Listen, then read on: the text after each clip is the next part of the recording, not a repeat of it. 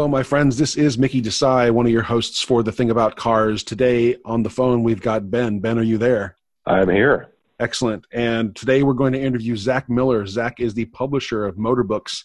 Uh, specifically, used to be is still Motor Groups, isn't it? Mo- Motor Books, isn't that right, Zach? It's Motor Books. Yeah, I think Yeah. that in the in the very beginning it was uh, it was called Classic Motor Books. Classic Motor Books, and Motor Books was recently acquired uh, in 2007 by the Quarto Group, so people can find you that way, right?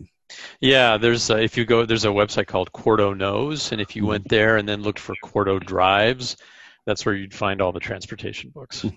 So um, you you're you're the publisher for all these really cool books that that we've been reviewing on on our show for a little bit here. How did you get into the business first of all? Um, kind of a circuitous path, I would say. Mhm. Um, I actually uh, actually started uh, uh, my career in, on the technical side. I worked for 3M, but then I uh, I was uh, finishing up at a journalism degree while I was doing that. And Motor Books uh, was founded in 1965 in Minneapolis, Minnesota, which is which is where I am, Mhm. and they were looking for a, an acquisitions editor, and I applied for it, and I didn't get the job, but they um, hired me to write a book, and so I, I wrote a book for them, and by the time I finished that, they needed another acquisitions editor, and that time I, I got invited in. Very cool. What was that first book? Uh, I, they used to have a series called the Illustrated Buyer's Guide. So I'd have Illustrated Buyer's Guide to Ferrari, Illustrated Buyer's Guide to Corvette, etc. So I did an Illustrated Buyer's Guide for Vincent motorcycles. Awesome. Ben, Yeah. what, ben, Ben, what do you know about Vincent motorcycles? Oh well, they're pretty amazing. They were the the fastest bikes produced at the time. They're very legendary. Uh, hell, Richard Thompson even wrote a song about them. So Right. uh, yeah, very charismatic, fast British machines. Are you a, are you a motorcycle guy, Ben? I am, yes. Yeah, Ben, I I, uh, I love cars, but I really love motorcycles. I'm into both. You know, I had it was cars first for me, but I love them both quite a bit now. We've actually done a, a short series of of episodes called "The Thing About Motorcycles." You know, done under the "Thing About Cars" labels, but uh, uh, you know, we we've. I think that's something we should do yearly at least. Uh, I would just- encourage that. Yeah, absolutely. Ben, you want to you want to take the next question? Well, I was just kind of looking at all the titles online, and my God, the variety is is just uh, amazing.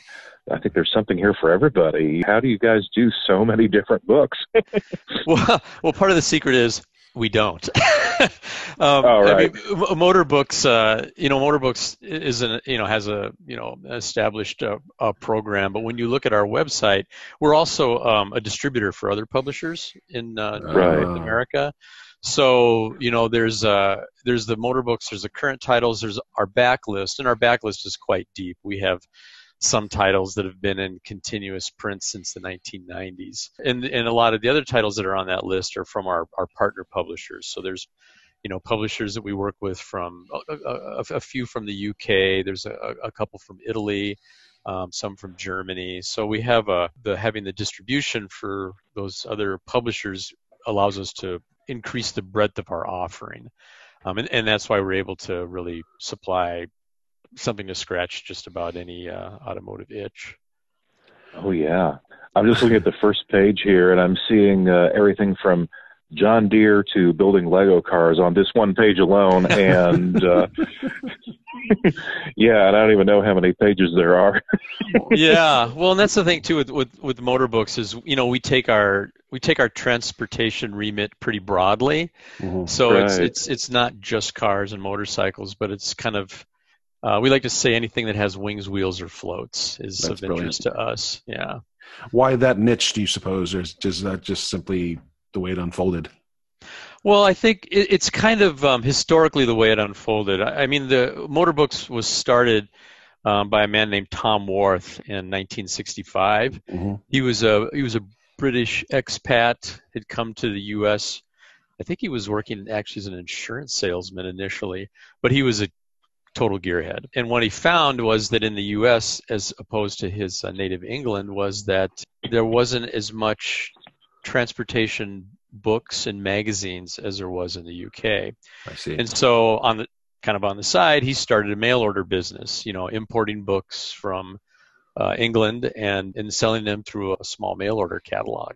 And then the business just kind of grew from there. So for a long time, they were a, uh, you know, they were basically a distributor and wholesaler of books. That's how the business started. They had a catalog that you know at its apex probably was mailing out i don't know i think they were probably mailing out close to a million catalogs wow and this would have been you know probably through the eh, probably through the you know early 90s they started doing um, their own publishing because before they weren't doing any of their own they were just you know procuring and, and retailing essentially and, and also distributing to bookstores and things like that but then probably probably like in the late 70s, they started to do just a little publishing of their own. Mm-hmm.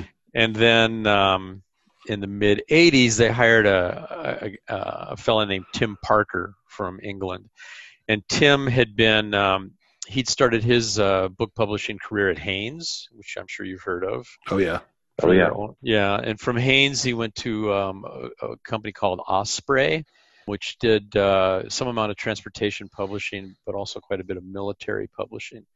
And then he got poached by Motor Books and, and brought stateside. And he was the publisher actually when, when I started working at Motor Books.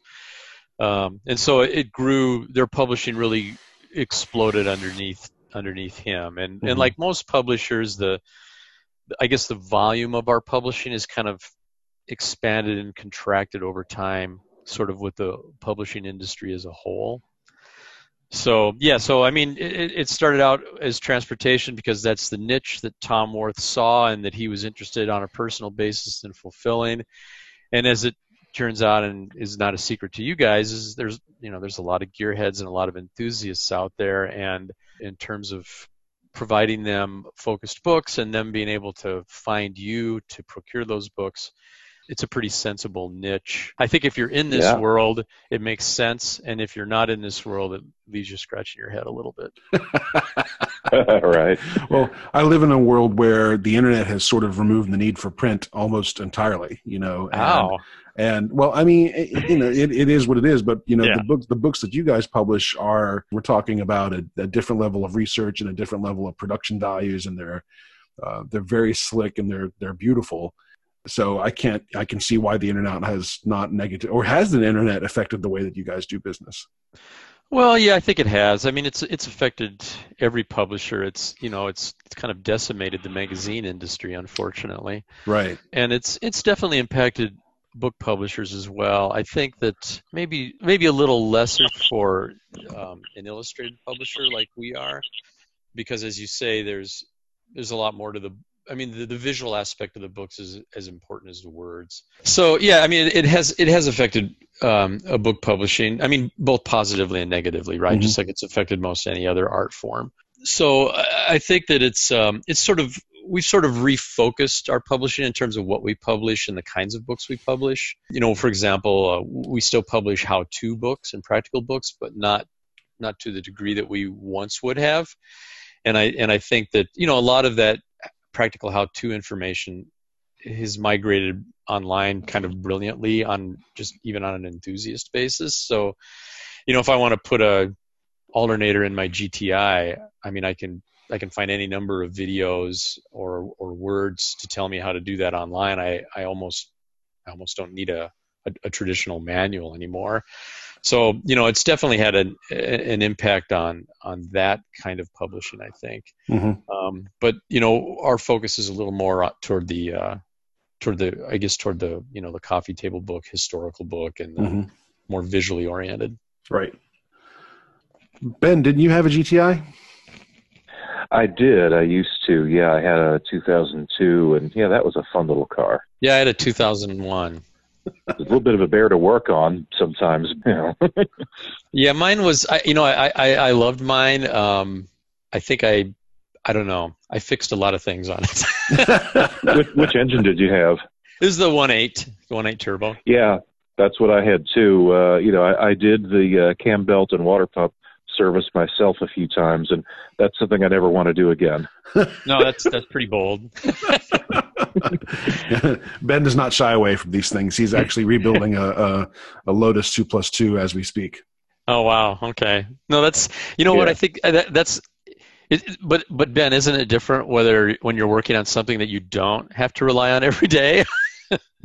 oh sure, yeah. Well, that that's that's a little hilarious too because I used to have a uh, a Turbo Esprit, and there were some times when that car got me to the office in the morning when the GTI just couldn't be bothered to not be broken.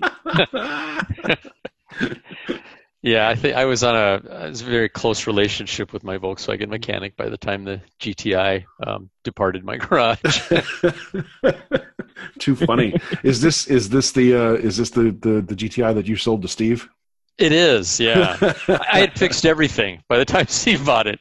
I think he had uh, he had very little very little trouble with the car by the time I was done with it. Too nice, excellent. You know, it's it's that thing. It's like uh, you love the car and you have to dump all this money into it because you're having issues with it, and uh, and, and you and you you come to this point where you do that last repair and and you just you can't take it anymore.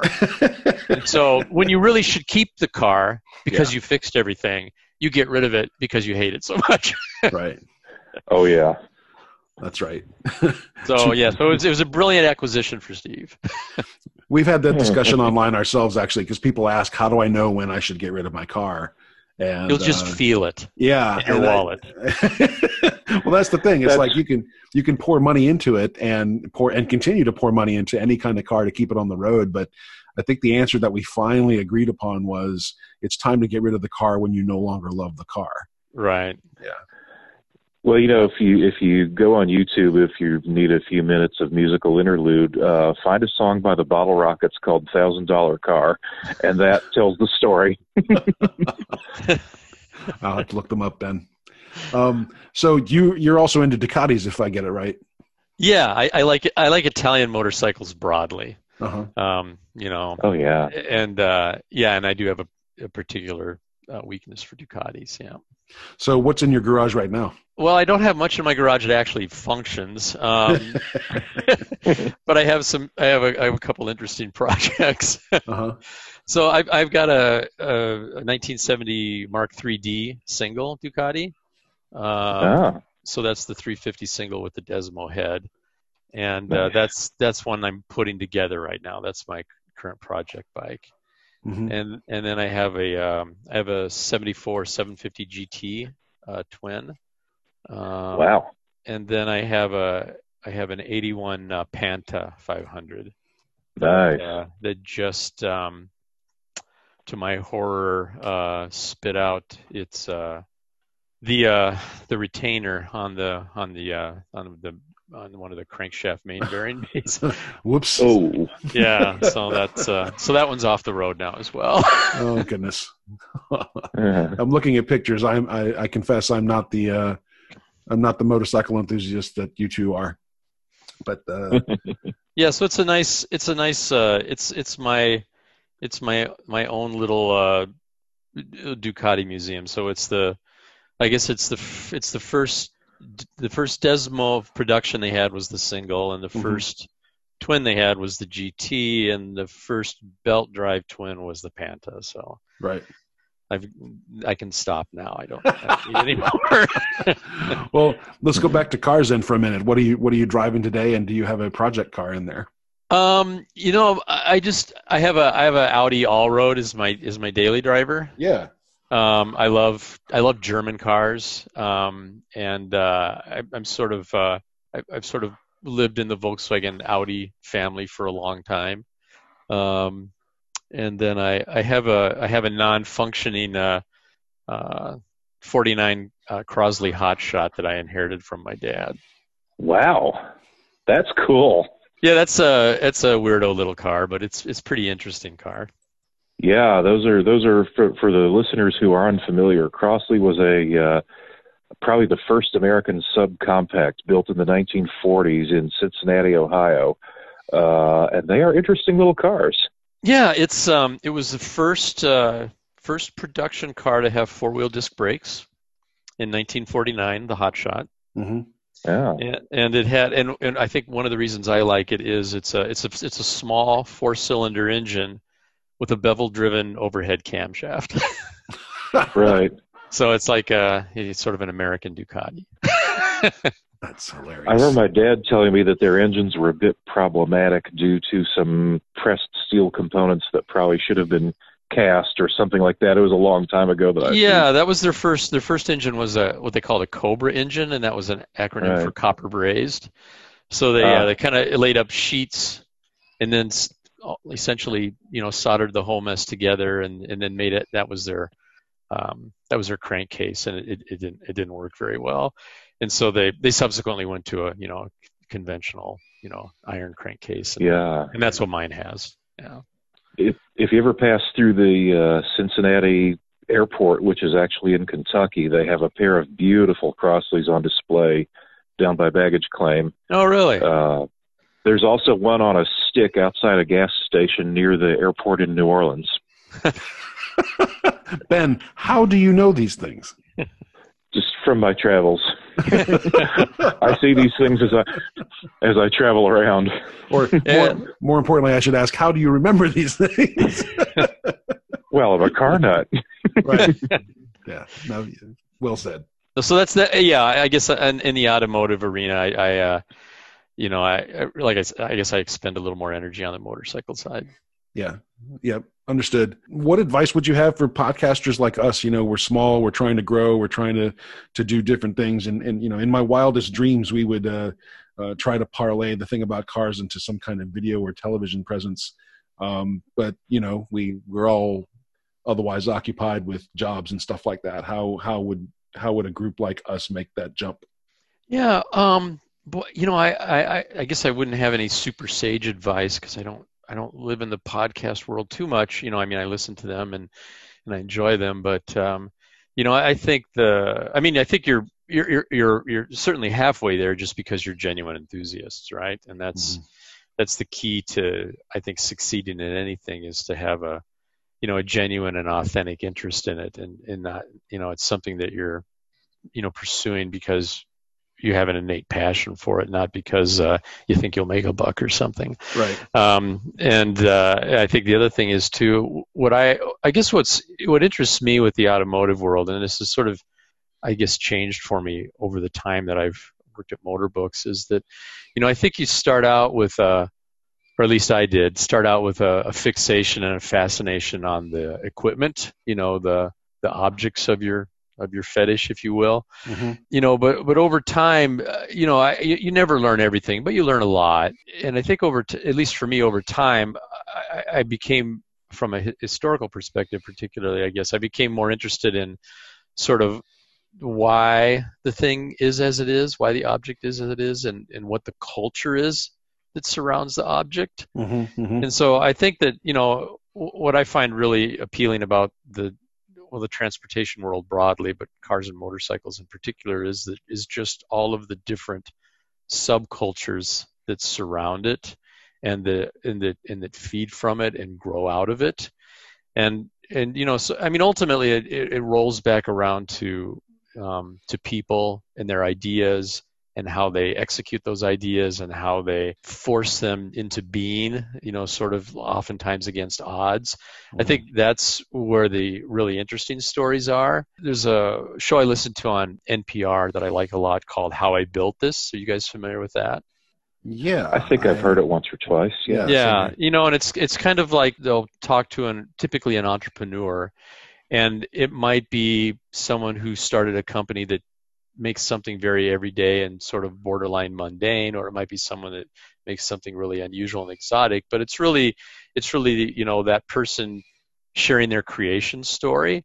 And I think those kind of stories are fascinating because, um, especially if they're if they're making an object, um, but even if they're offering a service, um, you know, I think that creation story and how the object is the you know the reflection and the culmination of that is is really interesting. And I, I think that lots of times you know that gives you a deeper understanding of why something is as it is whether it's a, a hamburger that you're buying or a you know ferrari that you're driving. And and and i think you know maybe maybe looking for those opportunities and focusing on those kinds of stories because it, it gives you a, a really compelling focus to whatever you're talking about. Right There you go. That's my soapbox. it's a good soapbox. Ben, you got anything else? Uh, not right off the top of my head. I'm just kind of browsing the titles right now while I was listening to you guys and just kind of going, ooh, ah. right, right. And Zach will definitely be turning folks towards quartoknows.com slash motorbooks where they can find a couple links leading to your books catalog and your blogs, which uh, I'm, I'm, I'm going to enjoy reading that this evening. Um, I think I think too. You know, I, I think um, really, and, and to the and the books are sold they're sold everywhere that we sure. can sell them and you know and anything that's that's on our site is you know is on amazon it's it's probably on bnn.com and and there's a number of it really and if, if you still and i would encourage anyone to continue going to bookstores because we need them and, um, yeah. they need you yeah and uh, there's some great there's uh, Pastiner's AutoZone in detroit is a great independent transportation bookstore there's Autobooks-Aerobooks in burbank and there's others um, around the country and you know, and you'll find transportation books, the odd transportation book, in you know, in just about any independent bookstore. And I think that you know, continuing to go to bookstores, whether it's Barnes and Noble or Books a Million or your local independent, is something that everyone should do because uh, yes, we don't want them to go away. Agreed, 100% agreed. Yeah, yeah. So, so what about you guys? You know, I mean, I I, I confessed my my automotive afflictions and uh, what I had in my garage. What do you what do you have in your garage? Ben, you go first. Uh, okay, well, let's see. My daily driver is a uh, 2013 Mazda 3, kind of an appliance, but I like it. Of course, I have the Lotus. It's a 1970 plus two, which is the sort of bigger hardtop, uh, sort of touring variant of the Elan. Yeah. And then I've also got a uh, my motorbike is a 2012 BMW R1200 GS. Nice. I have an F800 uh, GS. Yeah, I've been a BMW guy since I started riding. It's all I've owned, believe it or not. My first bike was a K100 RT, if you can believe that. Hmm. but yeah, I've, I've been active in the club, and then uh, my wife's car is a uh, 2018 Challenger. Oh, nice. Yeah. Yeah. yeah Does she let you drive it? Oh, sure. Yeah. Oh, that's good. it's it's not the V8; it's just the V6, but we it's still a lot of fun. Oh yeah. Right. Probably better balance yeah. than the V8. I don't know. I, I, I look at it and it's and it's pretty, but and, and I and I desperately want one at some point. But uh, there's a part of me that's like, I want to drive the V8. but uh, but yeah, the V the, the six I think is is much better suited for the purpose. I think that's I think I think Zach is right. It, well, it depends on what your purpose is. If, right. it's a, a, daily driver, the six probably is better. But you know, there's a lot of V8s out there, a lot of enthusiasts, and they yeah. love to just go screaming with them. You know, exactly, exactly.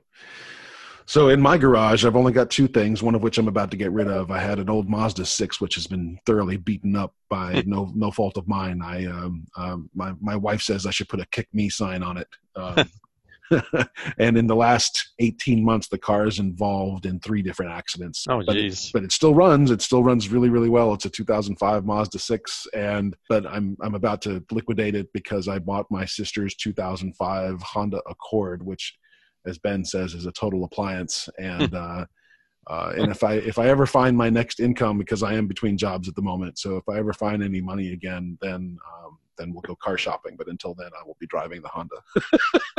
yeah, well, and and, and, and I think uh, and Ben, your Lotus may be the maybe the same situation, but um, you know, uh, any of the any of the bikes I have are a function of uh, decades of um, reeling them in, and uh, I certainly, oh yeah, you know, I, I wish I had the income to uh, buy collector vehicles in the current market.